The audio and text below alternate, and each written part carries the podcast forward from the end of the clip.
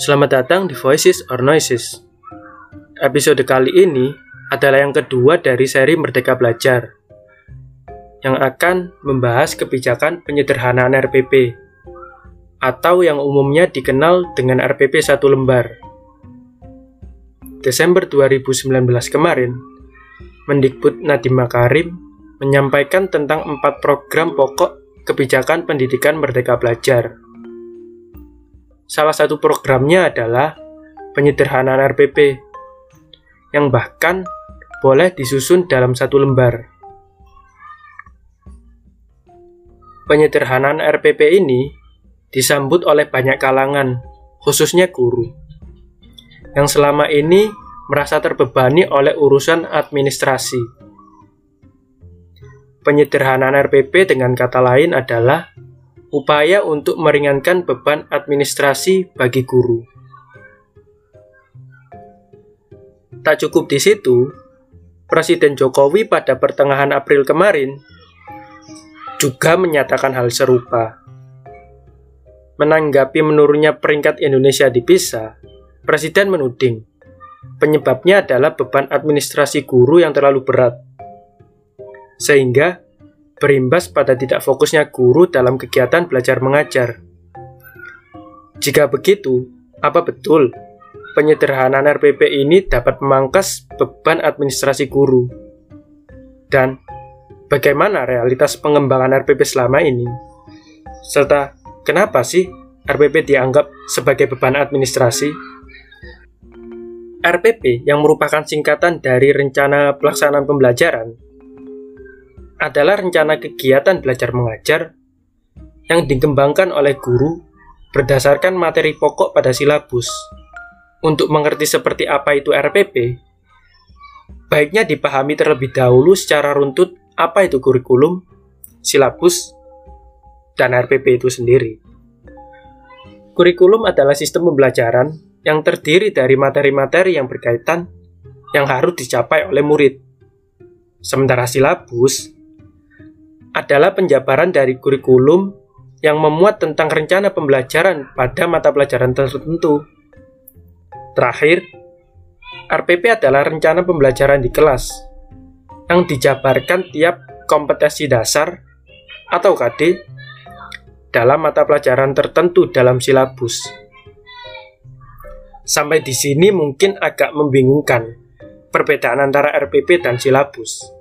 RPP itu perencanaan dalam satu kompetensi dasar atau bab untuk satu kali pertemuan atau lebih. Sementara silabus hanya menjelaskan tiap mata pelajaran. Selain itu, RPP juga menjelaskan rincian kegiatan pembelajaran, berikut juga langkah-langkahnya. Sementara silabus tidak memuat hal itu. Keduanya sama-sama dibuat untuk jangka waktu satu semester. RPP memang wajib dibuat oleh guru, karena memang mereka adalah fasilitator dalam kegiatan pembelajaran murid di kelas. Seperti halnya setiap kegiatan yang membutuhkan perencanaan, begitu pula dengan kegiatan belajar mengajar di kelas. Disitulah letak fungsi RPP, yaitu sebagai persiapan guru untuk melaksanakan kegiatan belajar mengajar di kelas. Untuk guru SD, biasanya membuat RPP untuk kelas yang diajarnya.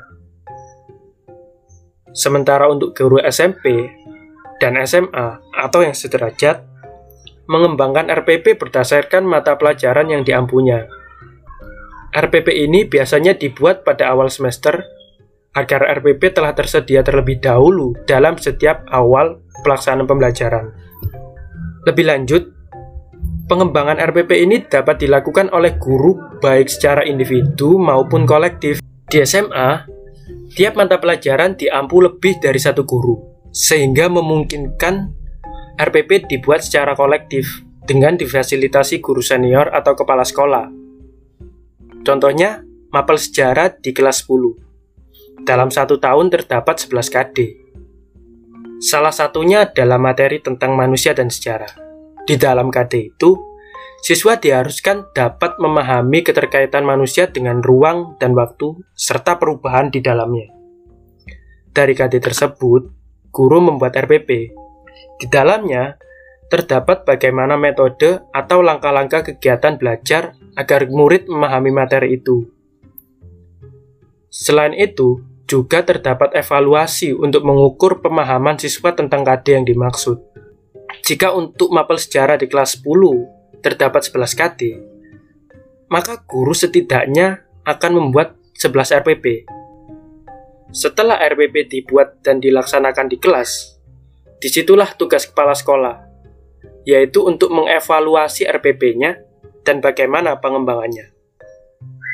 Karena situasi di kelas yang berbeda dan berubah-ubah, kemungkinan besar RPP akan berubah tiap tahunnya. Pada titik ini, sebenarnya evaluasi dari masing-masing guru sangat penting, sebab mereka lah yang paling paham situasi di kelas.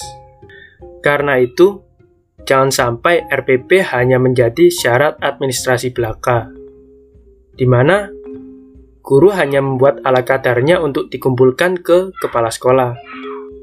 Apalagi jika kepala sekolah tidak membaca RPP yang telah dikumpulkan, maka isi RPP tidak akan berubah kecuali kurikulum diubah.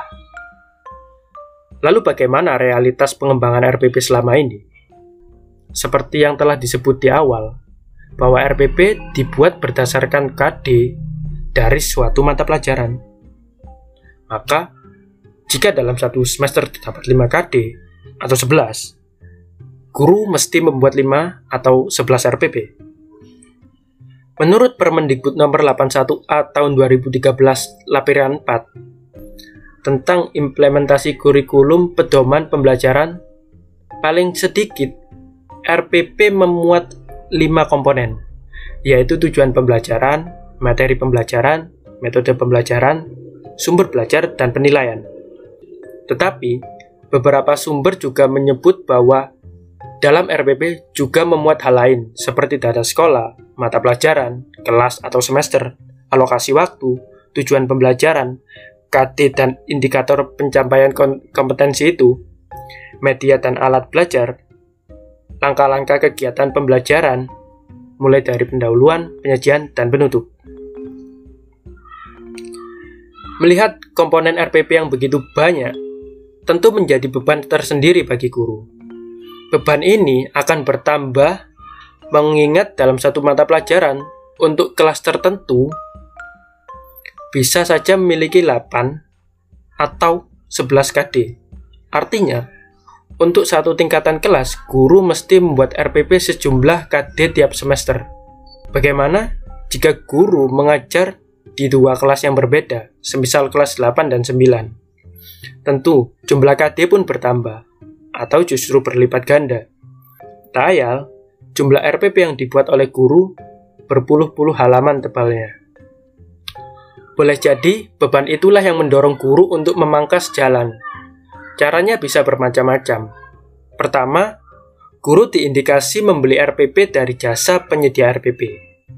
Kedua, guru hanya menyalin RPP dari rekannya, tentu dengan memodifikasi beberapa bagian agar nampak otentik. Ketiga, RPP sebenarnya tiap tahun tidak berubah, isinya sama, hanya berubah tahunnya saja. Cara instan ini dilakukan memang karena pembuatan RPP memakan banyak waktu, apalagi memang RPP yang dianggap bermasalah, karena jumlahnya yang banyak menghabiskan banyak kertas. Selain itu, RPP dianggap membatasi guru dalam berkreasi dan berinovasi di kelas. Ada juga pendapat yang mengatakan bahwa RPP menggunakan model yang kadang mengikat dengan berbagai aturan dan sintaksnya. Hal itulah yang membuat guru dibatasi kreasi dan inovasinya di kelas. Berbagai masalah tersebut muaranya cuma satu. RPP tidak dilaksanakan betul-betul di dalam kelas. Seperti yang telah disinggung di awal, RPP hanya menjadi syarat administratif. Guru memilih untuk berimprovisasi ketika melaksanakan kegiatan pembelajaran. Akhirnya, RPP tidak diperuntukkan bagi siswa, tetapi hanya untuk pengumpulan berkas ke kepala sekolah. Dan kita bisa yakin, kepala sekolah tidak pernah membaca atau memeriksa guru tentang pembuatan RPP dan bagaimana pelaksanaannya. Dan banyak pengawas yang tidak menanyai lebih lanjut mengenai bagian mana dari RPP yang sulit diaplikasikan. Problem di atas coba diatasi Nadiem dengan program penyederhanaan RPP atau RPP 1 lembar. Hal ini merujuk pada siaran pers Nadiem yang menyatakan bahwa penulisan RPP dilakukan dengan efisien dan efektif, sehingga guru memiliki lebih banyak waktu untuk mempersiapkan dan mengevaluasi proses pembelajaran itu sendiri. Satu halaman saja sudah cukup. Begitu kata Nadiem. Kebijakan penyederhanaan RPP ini sesuai dengan surat edaran Mendikbud nomor 14 tahun 2019 tentang penyederhanaan RPP, yang mana RPP hanya terdiri dari 3 komponen saja, yang meliputi tujuan pembelajaran, langkah-langkah pembelajaran, dan penilaian pembelajaran. Sementara untuk komponen yang lain hanya bersifat tambahan. Hal ini berarti guru secara bebas dapat memilih, membuat, dan mengembangkan format RPP sesuai dengan kebutuhan murid di kelas. Selain itu, untuk memangkas beban administratif guru, program RPP 1 lembar ini juga memberikan kebebasan bagi guru untuk berkreasi dan berinovasi dalam proses pembelajaran di kelas. Hal ini mengacu pada prinsip penyederhanaan RPP, yakni efisien, efektif, dan berorientasi pada murid. Pernyataan Nadiem tentang RPP 1 lembar memang disambut banyak kalangan, khususnya guru. Tetapi, pernyataan Nadiem tersebut juga dianggap bertentangan, yaitu dengan Permendikbud nomor 22 tahun 2016 tentang standar proses, yang di dalamnya mengatur komponen RPP karena Permendikbud belum dicabut. Hal itu, dari sisi kebijakan sebenarnya tidak masalah, sebab Nadiem membebaskan guru untuk menggunakan RPP yang sudah ada atau yang telah dimiliki. Tetapi, guru juga dibebaskan untuk memilih RPP 1 lembar. Lalu, apakah dengan itu persoalan sudah selesai? Tentu saja tidak.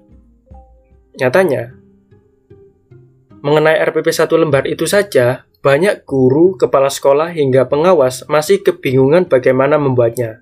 Padahal, menurut surat edaran nomor 14 tahun 2019 tentang penyederhanaan RPP, RPP bukannya harus menjadi 1 lembar, tetapi dibebaskan berapa lembar sesuai dengan kebutuhan siswa dan kreativitas guru. Itu baru pembuatan RPP. Bagaimana dengan beban administrasi yang lain? RPP hanya menyinggung rencana pembelajaran yang dibuat sebelum kegiatan belajar mengajar. Masih ada hal lain, seperti evaluasi pembelajaran, yang mana guru mesti membuat soal, menyeragamkan kisi-kisi, memilih butir-butir soal yang sesuai, sampai bagaimana pelaksanaan evaluasi pembelajaran itu. Belum selesai, hal ini berlanjut ketika sehabis ujian mesti ada remedial. Lalu, proses ini dilanjutkan dengan input nilai di rapor. Sebuah proses yang panjang memang. Tetapi itu masih pokoknya, belum lagi dengan administrasi yang lain. Guru juga mesti mengikuti pelatihan, yang acap kali diadakan saat jam pelajaran. Dan ini tentunya memakan berhari-hari, setidaknya 3 hari. Belum lagi jika guru mengurus kenaikan pangkat, lalu melegalisasi berkas atau menghadiri organisasi-organisasi guru. Apalagi memang RPP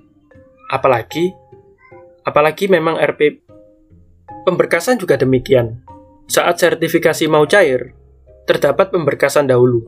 Saat ada Permendikbud atau kebijakan baru di daerah, terdapat pemberkasan lagi. Rentang waktunya sedikit, paling hanya 2 minggu. Bayangkan bila ada guru sekabupaten legalisir ijazah atau SK, apakah akan selesai dalam 1-2 hari? Rasanya hampir tidak mungkin, kecuali sistem birokrasinya yang disederhanakan. Sampai di sini, kita tahu administrasi berkaitan dengan banyak hal, dan RPP 1 lembar tidak bisa menjadi solusi untuk memangkas beban administrasi guru. Lalu, bagaimana jika begitu? Untuk mengatasi hal itu, muncul solusi terkait pemanfaatan teknologi. Nadiem sendiri menjanjikan fleksibilitas dan otonomi dalam penggunaan anggaran, serta menyuplai guru dengan berbagai fasilitas teknologi untuk meminimalisasi beban administrasi guru. Tetapi pada kenyataannya, teknologi pun jika tidak dibarengi kebijakan yang tepat, justru akan menyulitkan. Contohnya pada e-rapor, yaitu wadah input nilai siswa secara online. Terdengar canggih memang, tetapi praktiknya malah ribet. Adanya e-rapor malah membuat guru kerja dua kali. Guru mesti mengoreksi ujian siswa secara manual, menyalinya di buku nilai, kemudian menginputnya secara online ke e-rapor. Tidak hanya nilai ujian akhir semester saja, nilai-nilai harian yang sudah guru catat di buku nilainya mesti dimasukkan pula ke e-rapor. Sampai di situ, sebenarnya teknologi dapat diharapkan dapat memangkas birokrasi dan beban administratif guru. Tetapi, tinggal menunggu kebijakan yang tepat. Kembali ke RPP 1 lembar tadi, kebijakan RPP 1 lembar mesti dipertanyakan. Yang perlu dipertanyakan adalah, sedalam apa esensi dari RPP yang singkat ini? Apakah akan dijadikan master plan? Sebatas kelengkapan dokumen yang kemudian minta dirincikan? Atau benar-benar jadi gaungan Merdeka Belajar. Meskipun sudah banyak pihak yang telah bersuara terkait beban administratif guru yang menghambat proses pembelajaran, terdapat satu persoalan lain dari guru itu sendiri. Problemnya adalah, banyak guru yang sebenarnya mengeluhkan administrasi, tetapi pada kenyataannya, banyak di antara mereka yang juga asik menyibukkan diri dengan gawainya. Nonton film di laptopnya, main game, hingga asyik jalan-jalan atau belanja ketika jam kosong. Persoalan ini lebih mendasar, sebab jika keluhan administrasi muncul, sementara mereka juga lalai ketika jam kerja, berarti terdapat masalah mengenai orientasi mereka sebagai guru. Di sini, banyak yang menjadi guru hanya untuk sekedar mencari nafkah, dan itu tidak salah sebenarnya. Masalahnya, jika menganggap guru hanya sebagai pekerjaan, mereka sama sekali tidak profesional. Banyak guru yang sudah tersertifikasi dan mendapatkan tunjangan profesi guru tidak digunakan untuk pengembangan profesi seperti melakukan penelitian maupun membeli bahan bacaan. Tunjangan guru justru habis untuk kebutuhan keluarga. Jika kembali merujuk lagi daftar panjang beban administratif guru, rasanya akan sepadan jika mereka menganggap guru sebagai profesi. Dengan demikian, apakah dengan RPP 1 lembar ini sudah cukup untuk meringankan beban administratif guru? Atau justru RPP 1 lembar ini lagi-lagi hanya menjadi aksi gugur kewajiban lagi sebab terdapat beban administratif yang lain? Kalau sudah begitu, bagaimana dengan Merdeka Belajar yang diwacanakan oleh Nadiem? Apakah RPP 1 lembar sudah cukup untuk mencapai Merdeka Belajar? Jadi, itulah ramai-ramai tentang RPP 1 lembar. Is it voices or noises?